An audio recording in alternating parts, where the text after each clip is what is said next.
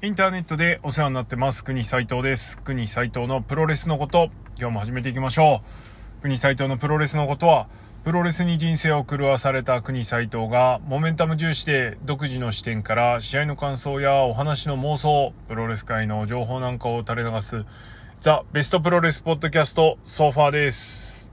はい。ということで、N1 ビクトリーのレビュー全くやっておりませんでした。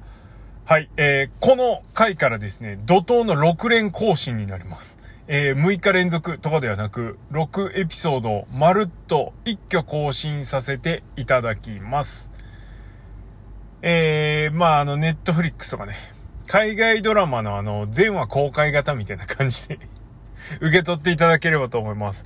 えー、G1 クライマックスがね、追っかけるのがまあだいぶしんどくて、8.11のレビュー自体はちょっと撮ったんですけど、えー、間に挟むにはちょっとなーみたいなところがあったのと、それから、えー、8.11の横部、それから8.12の大阪、ん ?12 じゃねえか。12か。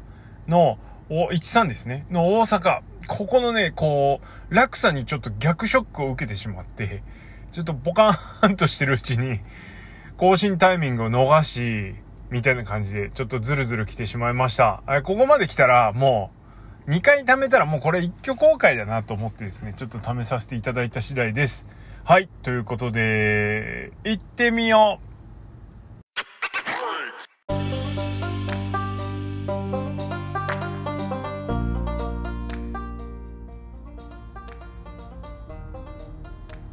!N1 ビクトリー2022 8.11横部のこといきたいと思います。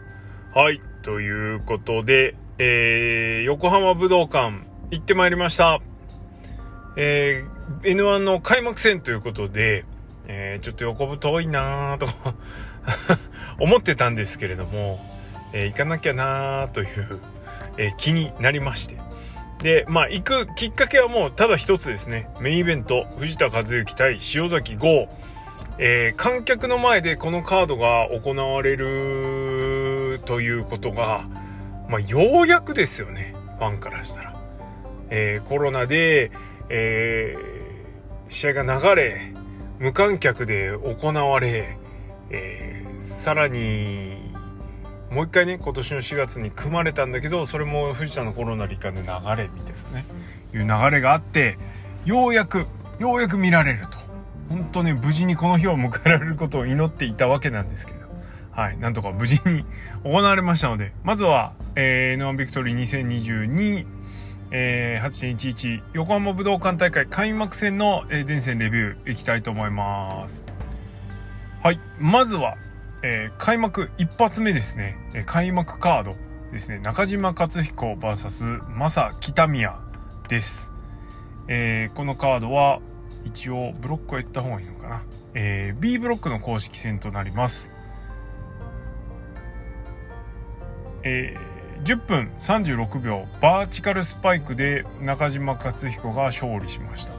で、えー、今回もですね、あの、ノアではちょっと試みとしては初になるんですけど、国ザーバー採用です。えー、G1 でもね、あの、スターレーティングやりました。えー、そのなんだろう、試合の評価っていうんではなくて、その、なんつうの、総合的な、相対的な評価っていうより、もうほんと個人的な、国斎藤視点で面白かったか面白くなかったか評価になります。ご存知ない方は、あの、そういう点でご理解いただければと思います。あまり、その、外の視点っていうのかな。一般的なとか、お客さんがとか、それから世界がとかね。まあそういう自分以外の視点っていうのは取り入れてない採点なので、その点をご容赦いただきたいということと、あとは3.0を基準かからスタートしてます。ね、2.5、0.25刻みで、えー、加点減点をしてますので、はい。えー、まあまあバカっぽい数字には出るんですけどね。はい。えー、ということで、国ザーバーと呼んでおりますが、えー、国ザーバーは、えー、星3.25です。ちょっと期待値よりは低かったかなというところですね、マッチアップに比べて。えー、秒殺決着かと思わせるようなですね、え、展開というか、開幕からいきなりあの、正木民也がラレットで吹っ飛ばしてですね、あの、木の葉のように中島克彦が舞うというシーンがありました。あの、やっぱり、初段のね、N1 ビクトリー2022初段のインパクトが非常に強かったので、あ、これもう終わるみたいな、ね、感じもしたんですけれども、いや、終わんなかったですね。その後はまあ、まあまあ普通に試合してましたけど、まあ冒頭すっ飛ばしマッチというか、えー、細かいこと抜きにしていきなりこうどっかどっかやっちゃうぜみたいな感じの試合になりましたね。で、N1 の開幕戦として試合順度外視でこのカード組まれてたので、まあ、それなりにビッグカードじゃないですか、中島北宮って。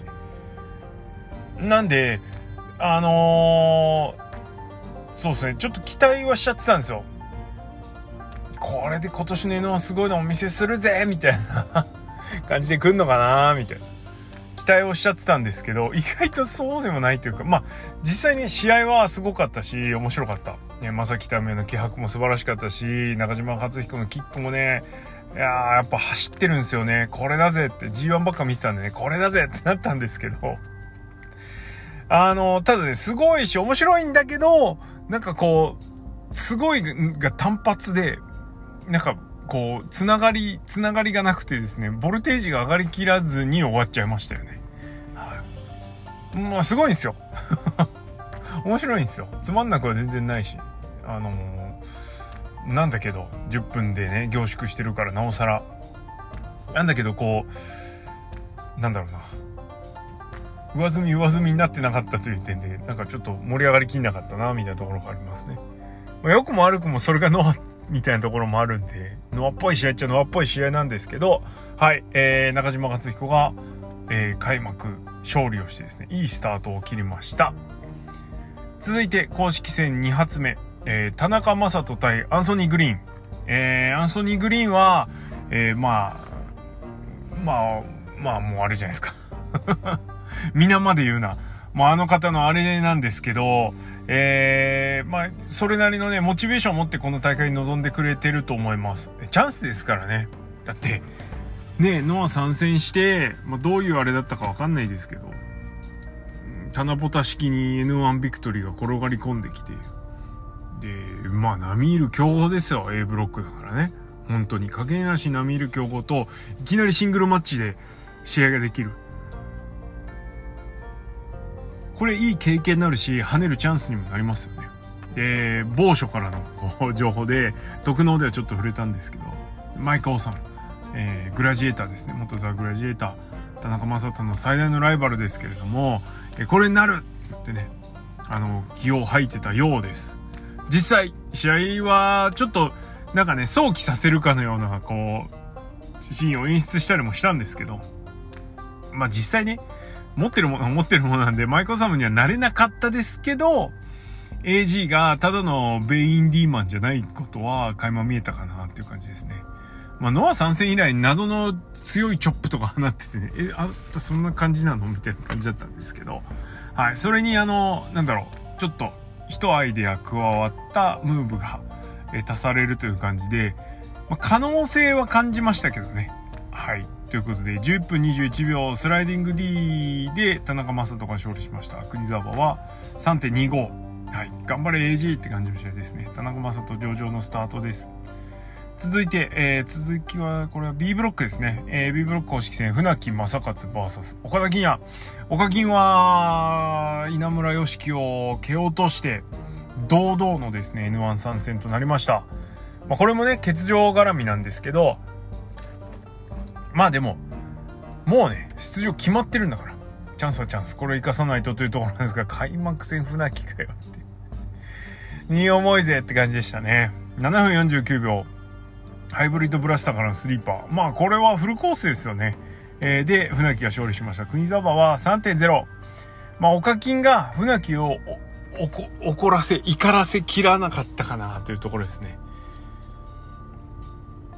あのーおかげ実際ですね、体もすごいし、技もだんだん重みも増してきたし、気迫が前にどんどん出るようになってきてるんですごく良くなってるんですけど、どうもこう型にはまりがちなところがあるというか、いう感じで、もっとね、ガンガンガンガンこう、なんか型破りをしてもらいたいなと思ってたんですけども。まあ、船木、怒るところまではたどり着けなかったですね。惜しいなまあ実際船木受けてくれるというか、あんまりこう、なんだろうな。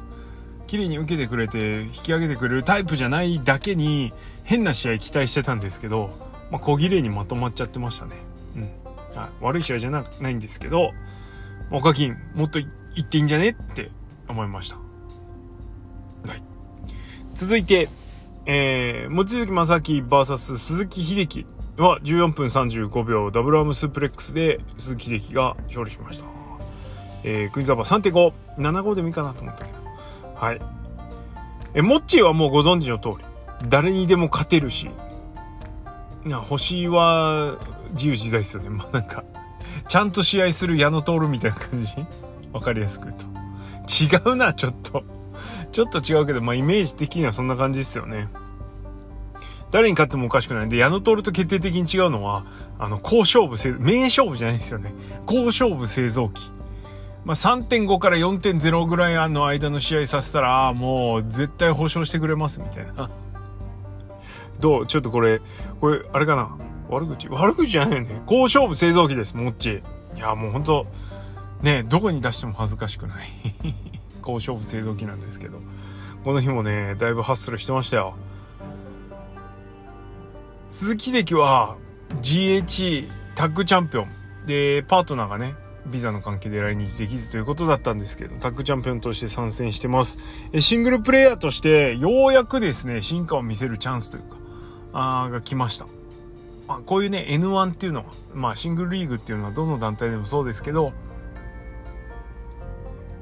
普段見えないものが見れるという意味では、鈴木的シングルそんな多くなかったんで、まあ、いいチャンスかなというところですね。とにかく強いです、鈴木的。でかいっす。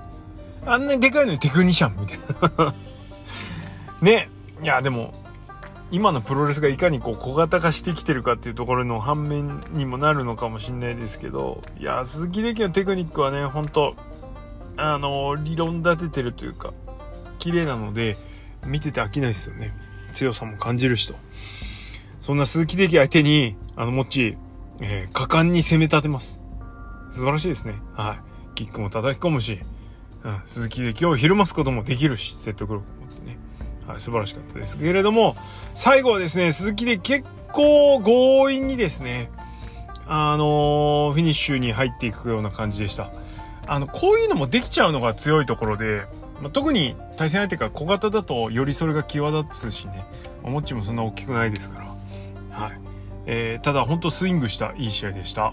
えー、3.75か3.5か迷ったけど3.5ですね。ちょ最後一気にガッといった感じでしたね。はい、でも面白かったです。えー、続いて、清宮海斗 VS ジャック・モリス来た。未知の競合。競合 未知。はい。えー、は10分50秒、タイガードライバーでジャグモリが勝利しました。えー、国沢は2.75です。えー、清宮海斗がですね、んだいぶトロピカルな格好で、えー、入場してきまして、新コスチュームですね。はい。え、なんでどうしたみたいな 感じだったんですけど、これにですね、困惑しているうちに、あの、試合が終わってしまいました。ジャクモリの印象ですね。入場してきた時。えー、かっこいい、体つきが良い。えー、そして何より顔がいい、眉毛が濃い。な感じでした。試合どうかなと思ったらですね、初段のあの、ドロップキックがすげえ低くて、なんかあの、中段ドロップキックみたいな。普段とほら、ね、普通の、いわゆるドロップキックは上段だとして、テイクドロップキックは下段だとしたら、もう中段ですよ、中段。この後もね、試合中もね、あの、普通のドロップキック以外のドロップキックやったんですけどね、いまいち当たりが弱えんだな。はあ、こう、だ、ダメかっていう、トペも顔上がっちゃってる系のやつだしね、インディートペだし、あーみたいな感じでした。ちょっとインパクトは残せなかったですね、ジャグモリ。ただ、ただ、まあ顔と同じぐらい、スパインバスターは出来上がってました、マジで。はい。良かったですね。あのスパインバスターからそのまま一気に畳みかけてるタイガードライバーっていうコンボは悪くないと思います。ま、これはもう浸透だから。ね。いいとこもっといっぱい見せて、で、このコンボを浸透させれば、ジャグモリ強しみたいな感じになってくると思うんだけど、にしても所詮清宮の星くれちゃうんだっていうね。い、ね、もしかしたらこのジャック・モリスっていう選手をこれから脳を育てていこうとしてるのかもしれないです。なんだけど、清宮海斗さ、無糖に勝ってんだぜ。いいんかいっていうのはちょっとありますよね。やっぱどうしても疑問に思っちゃうのは、あの、ノアが若い選手を、えー、上げる気がないということ。わかんないですよ。聞いたわけじゃないからね。もしかしたらあるのかもしんないですけど。にしてはケツ重すぎですよね。稲村にしてもそうだし。ちょっとそこが気になるかな。え、団体がもっと上に行くために、発展していくためには、えー、当然この要素っていうのは若い選手が、えー、活躍してるっていうのは非常に重要だと思ってます。なきゃ困るわけじゃないけれども必要な要素だと思ってるので、うん、これでいいのかなっていう疑問はちょっと正直感じました。ジャック・モリスがね、もっとこの試合で見せるもん見せてくれてたら違う印象になってたかもしれないけど。うん。にしてもなっていうとこですね。はい。うん、ちょっとこの件に関してはね、長い文句が出ちゃうんで、この辺にしときましょう。はい。で、続いての試合です。えー、ケンオー VS イホデ・ドクトル・ワグナー・ジュニアです。は、15分3秒。同時目スリーパーでケンオーが勝利しました。えー、国沢は3.25。えー、まあ、ワグナーですね。あの、どっからどう見てもルチャの人なんですけど、でかくて動ける。で、技とかね。やるってることはどっちかっていうとベインディ寄りだなみたいな感じですね。普段主戦場どこなんだかもあんまりよく知らないんですけど、えルチャの香りを、えー、させない試合運び、戦いぶりというのが印象的です。あのー、なんだろう。こう、ベイインディにワグナードライバーっていうね、血統書付きの技と、あとはその、すごい、もう、塩崎号より綺麗なんじゃないかっていうムーンサルト。で綺麗にこう味付けしてるのでまあ色は出てますよねでまずまあワグナージュニアってもともとお父さんねドクトル・ワグナージュニアってすごいちっちゃくて新日もジュニアで活躍してた選手なんですけど背がね体でっかかったですけど背はちっちゃくて、ま、その息子にしちゃでけえなみたいなところとやっぱ大型大型のあメキシカンのマスクマンってなかなかこうね、定着しないんで、日本で。で、ワグナージュニア定着してるじゃないですか。結構楽しみですよね。待機、待機。待機だなと。いや、完全に待機かなというふうに思います。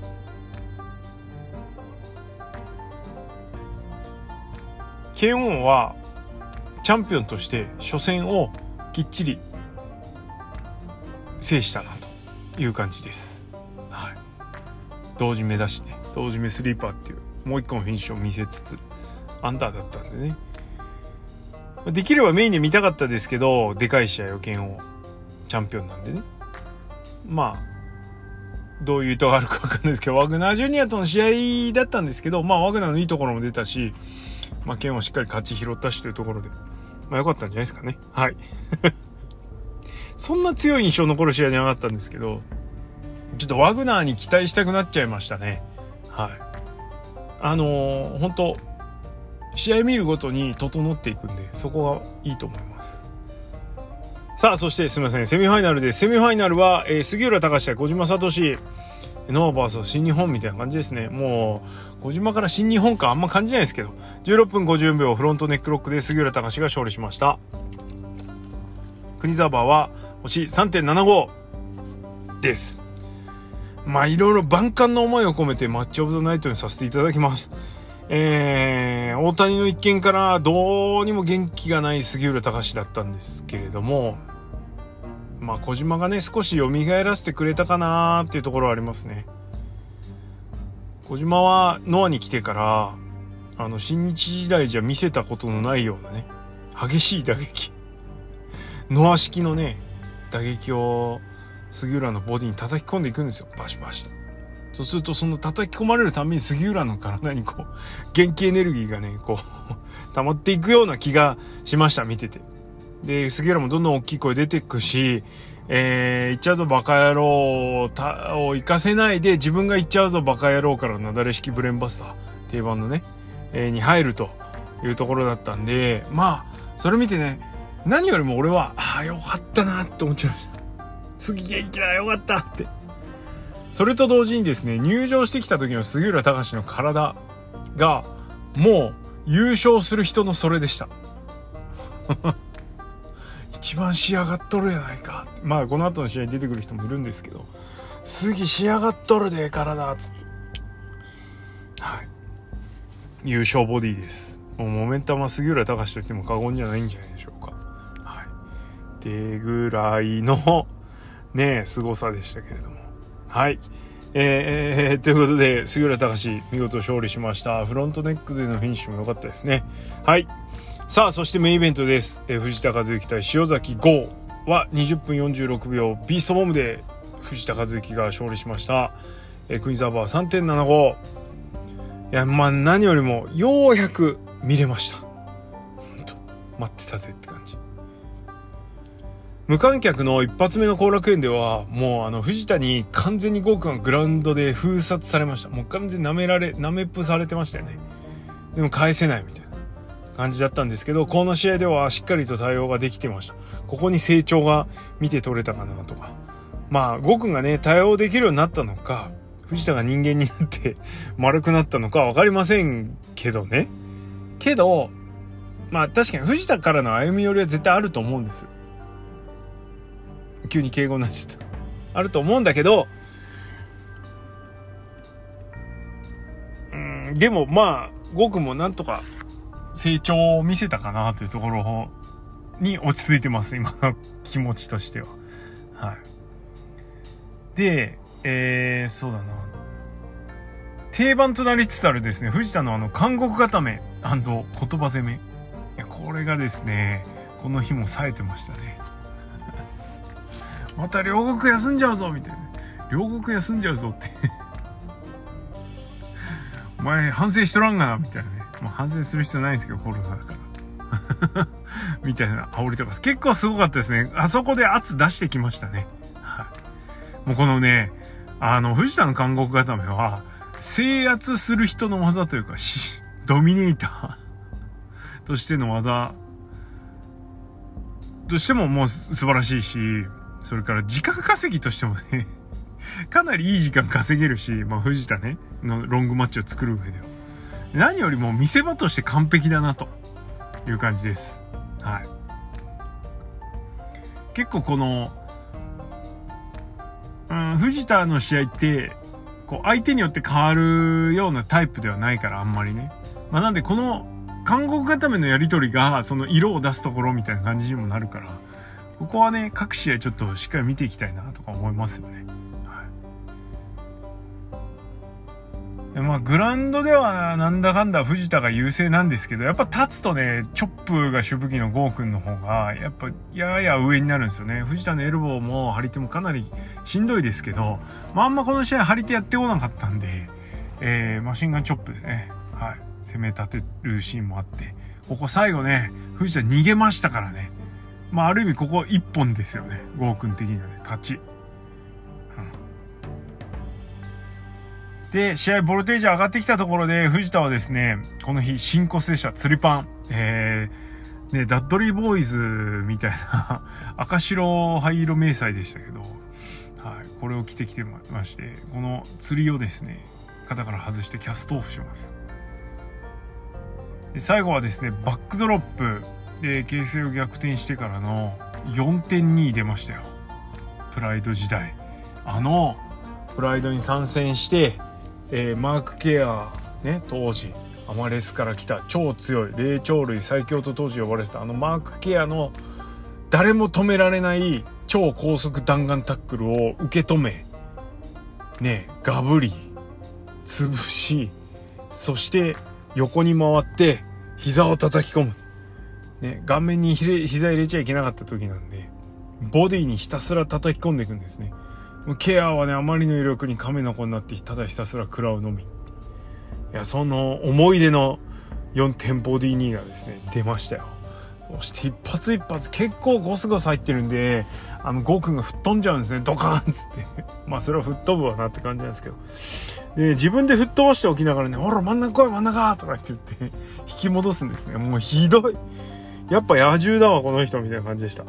えー、最後はそこからの、えー、パワーボム、ビーストボム。いや、制圧する藤田、すごいっすね。この最後の畳みかけところは、これで来られちゃったら、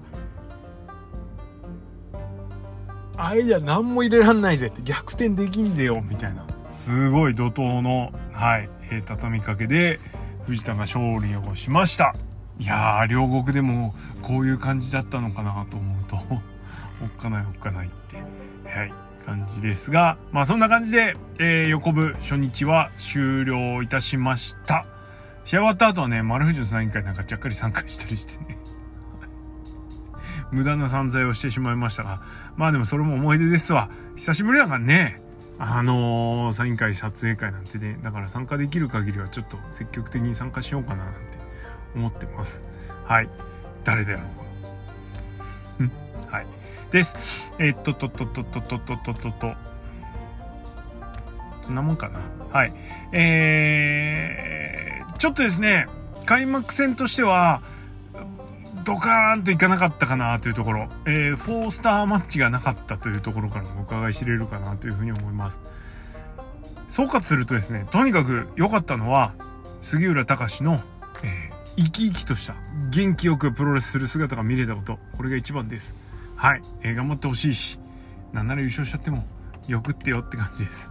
不退転の決意に臨んでるようなので、はい、ってな感じでございます。はい。ということで、N1 ビクトリー初日レビューを取ったのをうまいことくり抜いてみました。はい。まあ、こんな感じで、あの、デイリーでね、もう、あのー、デイリーというか、あの、日ごとにレビューをね、バッとアップしていきたいと思います。えー、まあ、お好きなところから聞けるようにはなっておりますので、自分が行った工業を聞くもよし、自分が堪能した工業を聞くもよし、はいちょっと今回は変則的な更新パターンとなっておりますが、はい、これはこれでお楽しみいただければと思います。はい、ということでよろしくお願いしますね。